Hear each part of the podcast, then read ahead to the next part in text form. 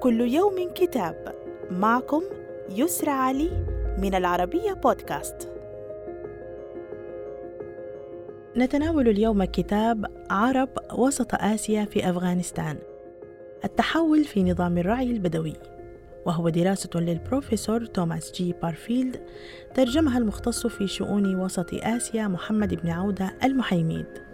تصور هذه الدراسة وضع أقلية عربية في السبعينيات من القرن العشرين.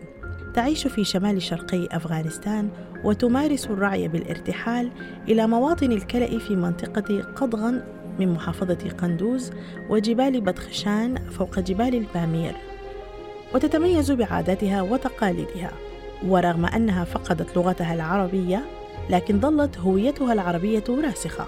دخلت هذه الدراسة أعماق مجموعة من الناس ينتسبون إلى العرب ويعتقدون أنهم من السلالات العربية الأولى التي نشرت الدين الإسلامي في تلك الديار. ومنهم من يعتقد أنهم من العرب الذين أحضرهم تيمور لينك إلى تلك الديار بعد أن استولى على دمشق. صدر الكتاب عن مركز البحوث والتواصل المعرفي وإلى اللقاء مع كتاب جديد.